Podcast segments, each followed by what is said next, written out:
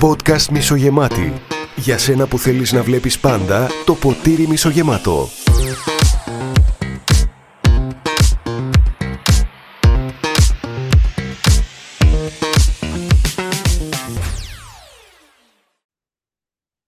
Ε, κοιτούσα μέσα στο ίντερνετ κάποια στιγμή και βρήκα κάποιες ερωτήσεις που είχε γράψει ο Μαρσέλ Προύστ, οι οποίες είναι για να, να βοηθήσουν να αναδειχτεί η προσωπικότητα αυτινού που κάνουν συνέντευξη. Στην ουσία είναι 35 ερωτήσεις. Θα ήθελες να το κάνουμε αυτό εδώ πέρα; Φυσικά. Σε κάνω 35 ερωτήσεις τότε. Και τι Α. θα βγει από αυτό, η προσωπικότητά μου; Ναι, αναδεικνύεται η προσωπικότητα αυτινού που γίνεται συνέντευξη. Τώρα, αν θέλεις, μπορώ να απαντάω κι εγώ σε αυτά εδώ πέρα. Να βγει Όχι, και όχι. των δύο. Εντάξει, να βγει η προσωπικότητα. Πώς όμως ε, θα βγει η προσωπικότητα, θα το καταγράψεις κάπου, θα... Τι θα καταγράψω, τι εννοείς; Δεν είναι τεστ, είναι ερωτήσεις και μέσα από τις απαντήσεις αναδεικνύει την προσωπικότητα αυτού που γίνεται συνέντευξη. Έτσι λέει. Τώρα, Οκ, πάμε. θες να το δοκιμάσουμε. Πείραμα είναι. Οκ. Ναι, πάμε, πάμε, πάμε. Λοιπόν, πάμε. Η πρώτη ερώτηση είναι ποια είναι η δική σου ιδέα της τέλειας ευτυχίας; Πω, πω, τέτοιες ερωτήσεις έχει μέσα. Δυνατές. Θέλει σκέψη τώρα εδώ πέρα, γιατί δεν τα έχω έτσι αυτά περιτημένα. Ανήκω εγώ και σε αυτήν την ε, μάζα οι οποίοι δεν σκέφτονται τέτοια πράγματα και είναι λυπηρό. Κάτσε όμως να, να σας απαντήσω. ναι, τι, θα νο... τι νομίζω ότι είναι η τέλεια ευτυχία; Πώς θα μπορούσες να νιώθεις τέλεια ευτυχισμένος; Κοίταξε, για μένα η τέλεια ευτυχία δεν θα την περιγράψω με υλικά αγαθά. Θα πω η τέλεια ευτυχία είναι για μένα συνέστημα. Σωστά. Αν Και νιώθω αυτό εγώ. θα έλεγα. Ναι. ότι είμαι ελεύθερος, ανεξάρτητος και μπορώ να κάνω πράγματα όποτε θέλω, χωρίς να σκέφτομαι ζόρια και στεναχώριες, πιστεύω ότι έχω αγγίξει την τέλεια ευτυχία. Εγώ νομίζω ότι μέσα στην τέλεια ευτυχία θα έβαζα και ότι άμα υπάρχει η αγάπη σε μεγάλο βαθμό στη ζωή μου, από παντού. Και εισπράττω και δίνω και άμα δηλαδή η αγάπη ήταν το κύριο συνέστημα που υπήρχε. Ωραία. Πάμε. Μ' Ωραία. αρέσει. Η δεύτερη είναι ποιος είναι ο μεγαλύτερος σου φόβος; Ωραία ερώτηση. Θα έλεγα η απώλεια της ε, ελευθερίας. Με τρελαίνει αυτή η σκέψη. Σίγουρα και εμένα. Να νιώθεις εγκλωβισμένος εντελώς. Δεν μπορείς να κάνεις τίποτα. Ναι. Όντως. να σε επηρεάζει κάποιος και να σε περιορίζει σε πράγματα και φαντάσου τώρα να μην μπορείς να μιλήσεις ελεύθερα, να πεις τη γνώμη σου, ε, να βγεις όποτε θέλεις έξω. Τώρα εμείς τα θεωρούμε όλα αυτά δεδομένα, αλλά υπήρχαν και εποχές που δεν συνέβαινε αυτό. Να μπορείς να βγεις έξω, να πεις αυτό που θέλεις, να, να πας εκεί που θέλεις. Είναι πρόβλημα. Ναι, ναι. Νομίζω ότι και εμένα αυτός είναι ο φόβος μου. Ο μεγαλύτερος. Πάμε στην επόμενη. Ποιο χαρακτηριστικό αποδοκιμάζεις περισσότερο στον εαυτό σου; Ναι, ε, κοίταξε ξεκάθαρα, χάνω την υπομονή μου και τσατίζομαι εύκολα. Μάλλον δεν είμαι από αυτούς που, τους ψυχάκιδες που θα τους δεις εύκολα να τσατιστούν, αλλά για μένα κάθε φορά που συμβαίνει αυτό, το ματανιώνω. Το καταλαβαίνω ότι το κάνω, ξέρω ότι είναι λάθος, μπορεί να έχω πει και δύο-τρεις κουβέντες παραπάνω στον απέναντί μου και η απέναντί μου είναι συνήθως και η δική μου. Αυτό είναι το κακό. Δηλαδή θα τα πω στα δικά μου τα άτομα. Και αυτές οι κακές στιγμές που συμβαίνουν, αυτά εγώ τα κατακρίνω στον εαυτό μου. Το ματιανώνω δηλαδή πολύ έντονα. Και θα ήθελα να μην μου συμβαίνει.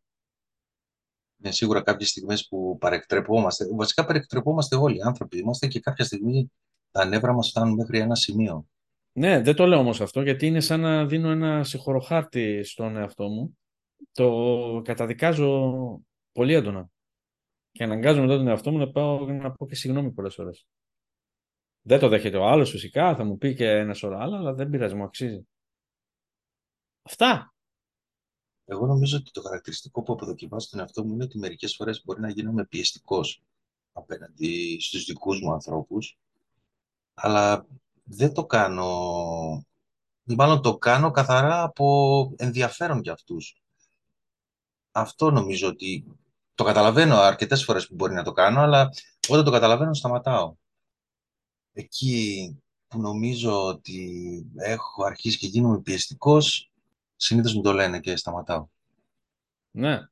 Και ξέρεις τι, είπες τώρα κάτι, το λέω από, για καλό, το λέω για από ενδιαφέρον.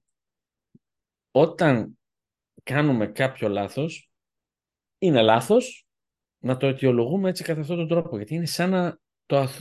κάνεις αθώο. Άμα είσαι πιεστικός, είσαι πιεστικός. Πρέπει να το αναγνωρίζεις. Πώς να σου το πω. Έτσι, αυτή είναι η σκέψη μου. Καταλαβαίνω ότι το κάνεις ε, για ενδιαφέρον. Γιατί από πίσω είναι αυτό. Αλλά εσύ στον εαυτό σου δεν το λες. Αλλιώς δεν πρόκειται ποτέ να σταματήσεις να είσαι πιεστικός. Το δουλεύω Εγώ, όσο λέω, μπορώ. εγώ λέω έχω νεύρα. Βέβαια, αν μπω στην αξιολόγηση με, τους, με κάποιους άλλους που έχουν πραγματικά νεύρα όταν το βλέπω, ε, έχω ένα μικρό ποσοστό. Αλλά προσπαθώ να μην το λέω αυτό στον εαυτό μου. Λέω, ωραία, πάλι έχεις νεύρα. Έχεις πρόβλημα. Okay. Πάμε παρακάτω. Ποιο χαρακτηριστικό αποδοκιμάζεις περισσότερο στους άλλους; Ωραία ερώτηση. Λοιπόν, αυτό που μου τις πάει περισσότερο στους άλλους είναι όταν μιλάνε για τον εαυτό τους, περιγράφοντάς τον ως κάτι πολύ δυναμικό, κάτι πολύ ωραίο. Και όταν κάποιος μου αριθμεί τους άθλους του, το θεωρώ ωραίο. Αλλά όταν καταλαβαίνω ότι από πίσω δεν υπάρχει τίποτα, όταν φαίνεται αυτό το πράγμα, δεν ξέρω, με πιάνει μανία εναντίον του, δεν ξέρω, αυτό με ενοχλεί πάρα πολύ στους ανθρώπους που θα συζητήσω ή θα πιω ένα καφέ μαζί τους και όταν έχω συγκεκριμένα παραδείγματα που με έχει συμβεί αυτό το πράγμα και γνώρισα ανθρώπους και κοπέλες οι οποίες μιλούσαν για τον εαυτό τους λες και κάνανε κάτι πάρα πολύ σημαντικό το οποίο δεν είναι κακό. Εντάξει, ο καθένας βλέπει τον εαυτό του ωραίο. Αλλά από πίσω στην πραγματικότητα δεν υπάρχει τίποτα. Βέβαια με τα δικά μου κριτήρια. Εντάξει, πάλι με τα δικά μου. Αυτό που, που λέω είναι αντικειμενικό τώρα, το καταλαβαίνω, αλλά εμένα παλιότερα, ακόμα όμως και τώρα, όταν κάποιος θεωρεί τον εαυτό του ότι κάνει κάτι πάρα πολύ μεγάλο, ενώ στην ουσία ζει σε, μια, σε ένα δικό του κόσμο, δεν ξέρω αν με καταλαβαίνεις, αν έχεις συναντήσει κάτι τέτοιο, ε, με τρελαίνει αυτό. Ναι. Και παλιότερα έμπαινα και στη διαδικασία να τον αποδείξω ότι κάνει λάθος. Αυτό το σταμάτησα φυσικά, δεν έχει κανένα νόημα. Αλλά αυτό είναι που με ενοχλεί περισσότερο στους άλλους. Εμένα αυτό που με ενοχλεί πιο πολύ να βλέπω στους άλλους είναι η αδιαφορία που δείχνουν για τους υπόλοιπους. Είναι κάποιοι οι οποίοι εγωιστικό να το πω, το βλέπουν πολύ καθαρά μόνο τον εαυτό τους και δεν δείχνουν καθόλου σεβασμό για τους άλλους ή ε, για το περιβάλλον, για γενικά. Αυτή η αδιαφορία για όλα αυτά εδώ πέρα που συμβαίνουν γύρω σου και που δεν κάνουν τίποτα άλλο παρά βλέπουν μόνο τον εαυτό τους και την πάρτη τους. Ναι, καταλαβαίνω. Ok. Okay. Ωραία, πάμε στην, στην πέμπτη. Λοιπόν, ποιο ζωντανό άνθρωπο θαυμάζεις περισσότερο; Δύσκολα. Πες εσύ εμένα και εγώ εσένα. Εσένα θαυμάζω.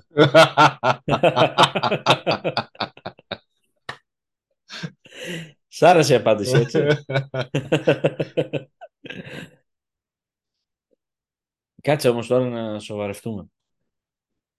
Θέλω να το πάω έτσι ειλικρινέστατα το τεστ. Δύσκολο. Δεν έχω κάποιον. Δεν έχεις κάποιον ή έχεις πολλούς; Κοίταξε, όλοι αυτοί οι stars, όλοι αυτοί που έχουν λεφτά, Elon Musk και τέτοια, δεν, δηλαδή πόσο να τους, δεν τους θαυμάζω, έτσι.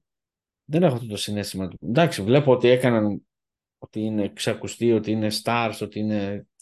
Αλλά δεν ε, μπορώ να πω ότι τους θαυμάζω. Θαυμάζω τον ε, Chris Rock. Το γνωρίζεις; Το, το Chris Rock. Αυτός βέβαια και τη Σφαλιάρα. Αυτός δεν είναι. Ακριβώς. Είναι ένας κομικός, ο οποίος ε, είναι σπουδαίος κομικός, αλλά δεν τον θαυμάζω για την περιοδία και τα αστεία του. Τον θαυμάζω για την στάση του όταν έφαγε τη σφαλιάρα από τον Will Smith μπροστά σε όλο αυτό το κοινό, ενώ ήξερε ότι τον έπαιρναν και οι κάμερες, για τη στάση και το χαρακτήρα που έδειξε και πώς αντέδρασε σε όλο αυτό. Μ' άρεσε.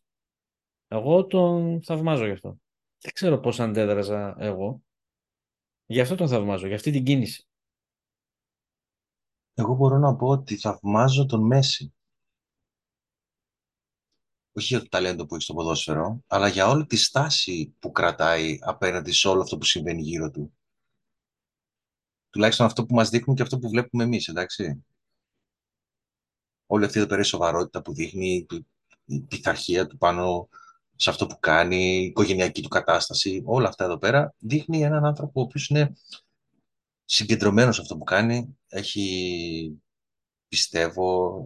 Ναι, σωστό. Όντως. Αρετές έχει κιόλας και τις... Ε, ναι, μα είσαι ο καλύτερος ποδοσφαιριστής του κόσμου.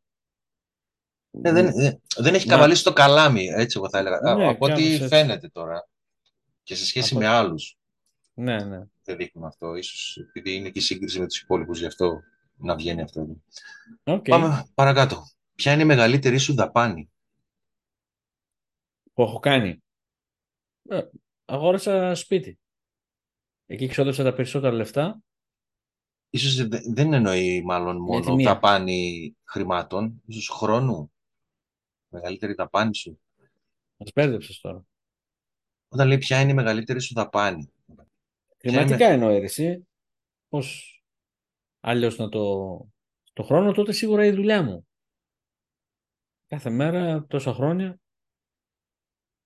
στον τομέα μου, έχω ξοδέψει πάρα πολύ χρόνο. Άμα εννοεί χρηματικά, ε, το σπίτι ήταν ε, εκεί που έδωσα σε λίγο χρονικό διάστημα τα περισσότερα χρήματα. Ποτέ. Νομίζω κάτι τέτοιο εννοεί. Συμφωνήσω και εγώ μαζί σου, κάτι τέτοιο. εννοεί. Ίσως η μεγαλύτερη δαπάνη χρονικά να την έχω δώσει εγώ στην οικογένειά μου. Αυτό είναι καλό. Κάτι τέτοιο νομίζω.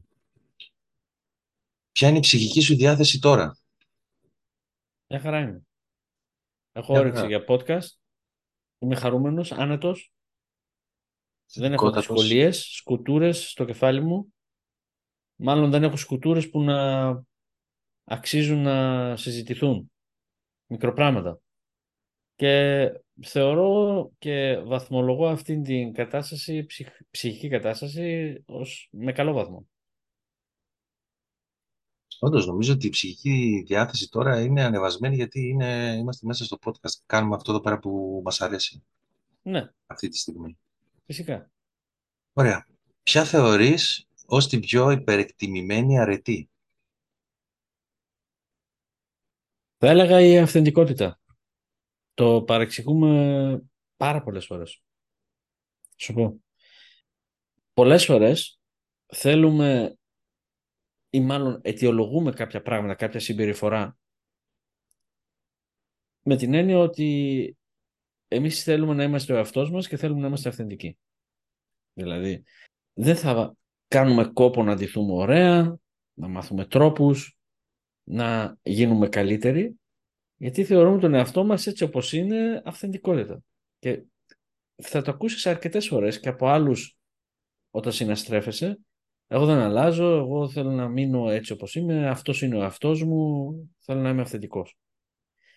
Πίσω από αυτό νομίζω ότι κρύβονται κάποια άλλοι φόβοι, κάποια τεμπελιά, να γίνεσαι καλύτερος. Φυσικά ο εαυτός σου είναι αυτός που είναι αυτή τη στιγμή και δεν χρειάζεται να ντρέπεσαι γι' αυτό, αλλά είναι κάτι άλλο να προσπαθείς να γίνεσαι καλύτερος ομιλητής, καλύτερος στην επικοινωνία, καλύτερος στον ντύσιμο σου, καλύτερος σε κάτι άλλο. Γινόμαστε πάντα καλύτεροι.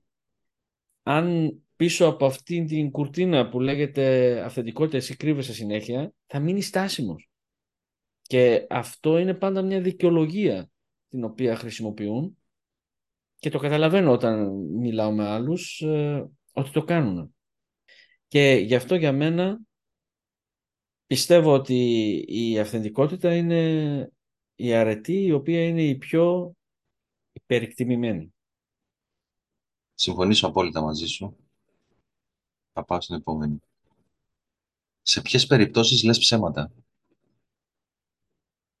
Ωραίο. Ωραίο. Ωραίο. Τώρα με πέτυχες. Σε ποιες περιπτώσεις λέω ψέματα; Θα σου πω κατευθείαν χωρίς δεύτερη σκέψη, γιατί έτσι το νιώθω. Πολλές φορές λέω ψέματα όταν πρόκειται να πληγώσω κάποιον. Δηλαδή το, το φοβάμαι αυτό, θέλω να το αποφεύγω. Κάποιες φορές πρέπει να λες την αλήθεια και ας πληγωθεί ο άλλος, το καταλαβαίνω. Κάποιες φορές όμως είναι καλό να λες ψέματα για να μην πληγωθεί ο άλλος. Τώρα, αυτή την ισορροπία θα πρέπει ο καθένας να την ε, βρει. Είμαι κατά δηλαδή το να λέω πάντα την αλήθεια, γιατί θεωρώ ότι και ένα ψεματάκι αθώο όταν πρόκειται να κάνεις κάτι καλό πρέπει να το πεις. Αυτή είναι η δικιά μου άποψη βέβαια και ξέρω ότι πολλοί θα είναι αντίθετοι σε αυτό. Αλλά και εδώ κρύβεται κάτι πάρα πολύ ωραίο.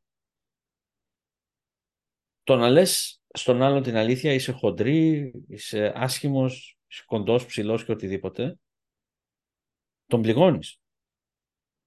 Το θέμα είναι αν είναι ωραίο αυτό που κάνεις και αν πρέπει να το πεις διαφορετικά και να πεις εδώ ένα μικρό ψεματάκι. Δεν χρειάζεται να πεις το αντίθετο, είσαι πανέμορφος, αλλά να πεις είσαι καλός. Μου αρέσεις. Δεν έχω πρόβλημα με αυτό. Να το πεις κάπως διαφορετικά. Εκεί πολλοί, επειδή είναι κακοί άνθρωποι και τα λένε έτσι ευθέως, ε, θα το πω έτσι, χρησιμοποιούν ότι λέω πάντα την αλήθεια και από πίσω κρύβεται ας πούμε μια κριτική που κάνουν και προσβάλλουν και κάνουν διάφορα. Εκεί θεωρώ ότι το ψέμα είναι δικαιολογημένο. Στα δικά μου μάτια πάντα, έτσι. Εκεί λένε ότι είναι αυθεντική αυτή και λένε την αλήθεια συνέχεια. Ναι, αυτό είναι αυτό. που λέγαμε πριν. Οπότε Αυτό είναι. το να λες ψέματα ή κάποια ψέματα για το καλό του άλλου θα το έκανα κι εγώ. Ναι. Ε, Θέλει εδώ μια ισορροπία. Ναι, Όλες ναι, οι πάντα. περιπτώσεις δεν είναι το ίδιο. Τα πάντα η ισορροπία θέλει. Τι δεν σου αρέσει περισσότερο στην εμφάνισή σου; Τώρα, σε αυτή Τώρα. την ηλικία, Ναι. Ε, που- από πού να αρχίσω ρε εσύ; λοιπόν, ε, ωραίο αυτό που ρώτησες πάλι, γιατί κοίταξε να δεις. Εγώ θα σου μιλήσω για κάτι, τώρα δεν έχω πρόβλημα με την εμφάνισή μου. Στο λέω ξεκάθαρα. Έτσι. Δεν, δεν είμαι από αυτούς που έχω κάποιο κόμπλεξ. Παλιότερα όμως, όταν ήμουν νέος, νέο παλικάρι, είχα πρόβλημα με το ύψος μου. Είχα έτσι ένα κόμπλεξ. Θα ήθελα να ήμουν 10 πόντους ψηλότερος.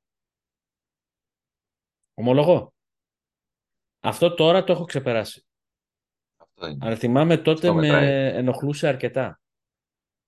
Εγώ νομίζω στην εμφάνισή μου θα ήταν η έλλειψη μαλλιών, να το πω έτσι. Αλλά και εγώ τώρα πια το έχω ξεπεράσει. Ίσα ίσα που μόλις βλέπω λίγο μαλλί, πάω κατευθείαν το βγάζω. Δεν. ναι, εντάξει. Λοιπόν, πάμε σε μια δύσκολη ερώτηση τώρα.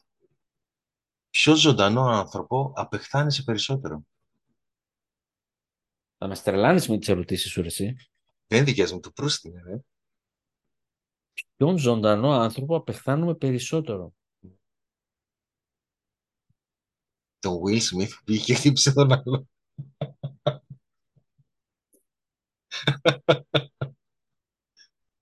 Πρέπει να είμαι ειλικρινέστατος. Τώρα εδώ δεν θέλει ένα συγκεκριμένο χαρακτήρα ανθρώπου. Εδώ Πρέπει να πρέπει, ονομάσω κάποιον. πρέπει να πεις κάποιον... Κοίταξε, δεν ε, λέει κάπου ότι πρέπει να απαντήσεις έτσι. Ότι πρέπει να πεις κάποιο όνομα. Ναι, ναι, δεν θα πω όνομα. Ναι, ποιο ζωντανό άνθρωπο απεχθάνεσαι περισσότερο. Ε, ναι, άμα το ρωτάς έτσι, σίγουρα θέλεις κάποιο όνομα. Έτσι το ρωτάει. Δεν ξέρω ο ίδιος ο Προύστ τι μπορεί να έχει απαντήσει. Δεν είδα τις απαντήσεις του Προύστ.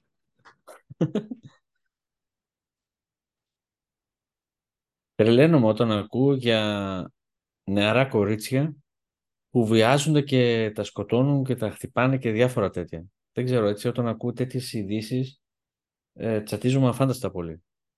Τώρα, συνήθως στις ειδήσεις έχουν και κάποιον ένοχο. Δεν ξέρω άμα ήταν πραγματικά ο ένοχος ή όχι.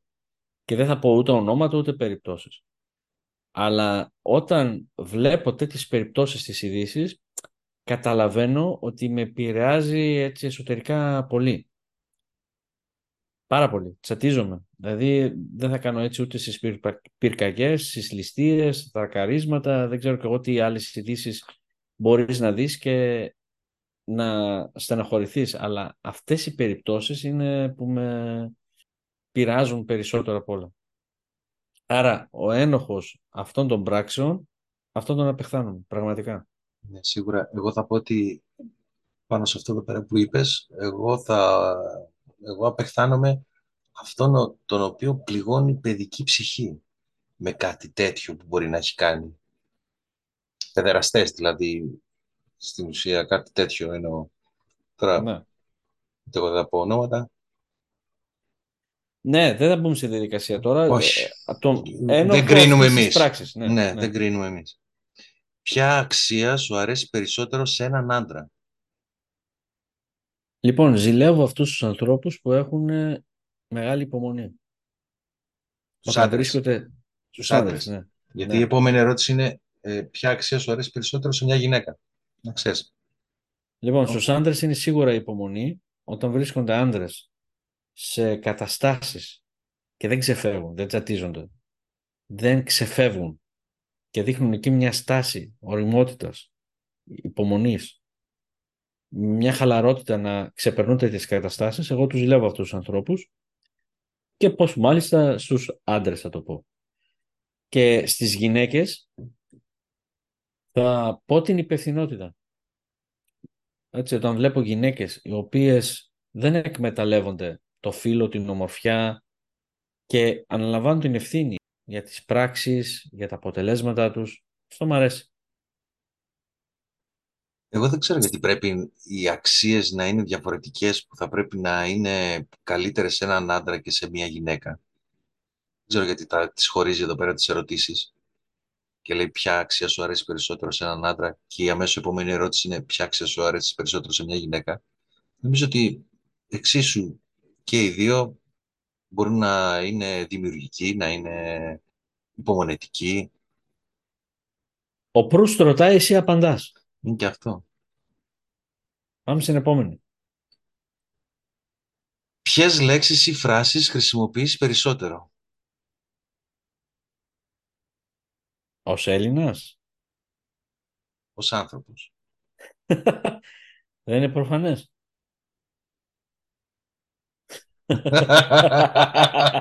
να μην το πω τώρα εδώ. Ωραία, να, το, να την αλλάξω Θα σου λίγο. πω. Να την αλλάξω λίγο. Ναι, άμπρα, αυτό θα έκανα. Θα την άλλαζα. Ποιες λέξεις ή φράσεις θα έπρεπε να χρησιμοποιήσει περισσότερο το τραπό. Όχι, όχι. Ποιες χρησιμοποιώ; Ναι. Προς κάνει συγκεκριμένες ερωτήσεις. Θα πω το ευχαριστώ. Και χαίρομαι που είναι αυτή η λέξη. Ναι. Το λέω συχνά. Από τις βασικότερες λέξεις. Πολύ ωραία. Εγώ τώρα τελευταία έχω αρχίσει και λέω και το σ' αγαπώ. Παντών. Ναι, αρκετά μπορώ να πω. Φαντάζομαι σε συγκεκριμένα Δύο-τρία άτομα. Ε, ναι, ρε, εσύ. Κοίταξε, βασικά αγαπώ όλο τον κόσμο.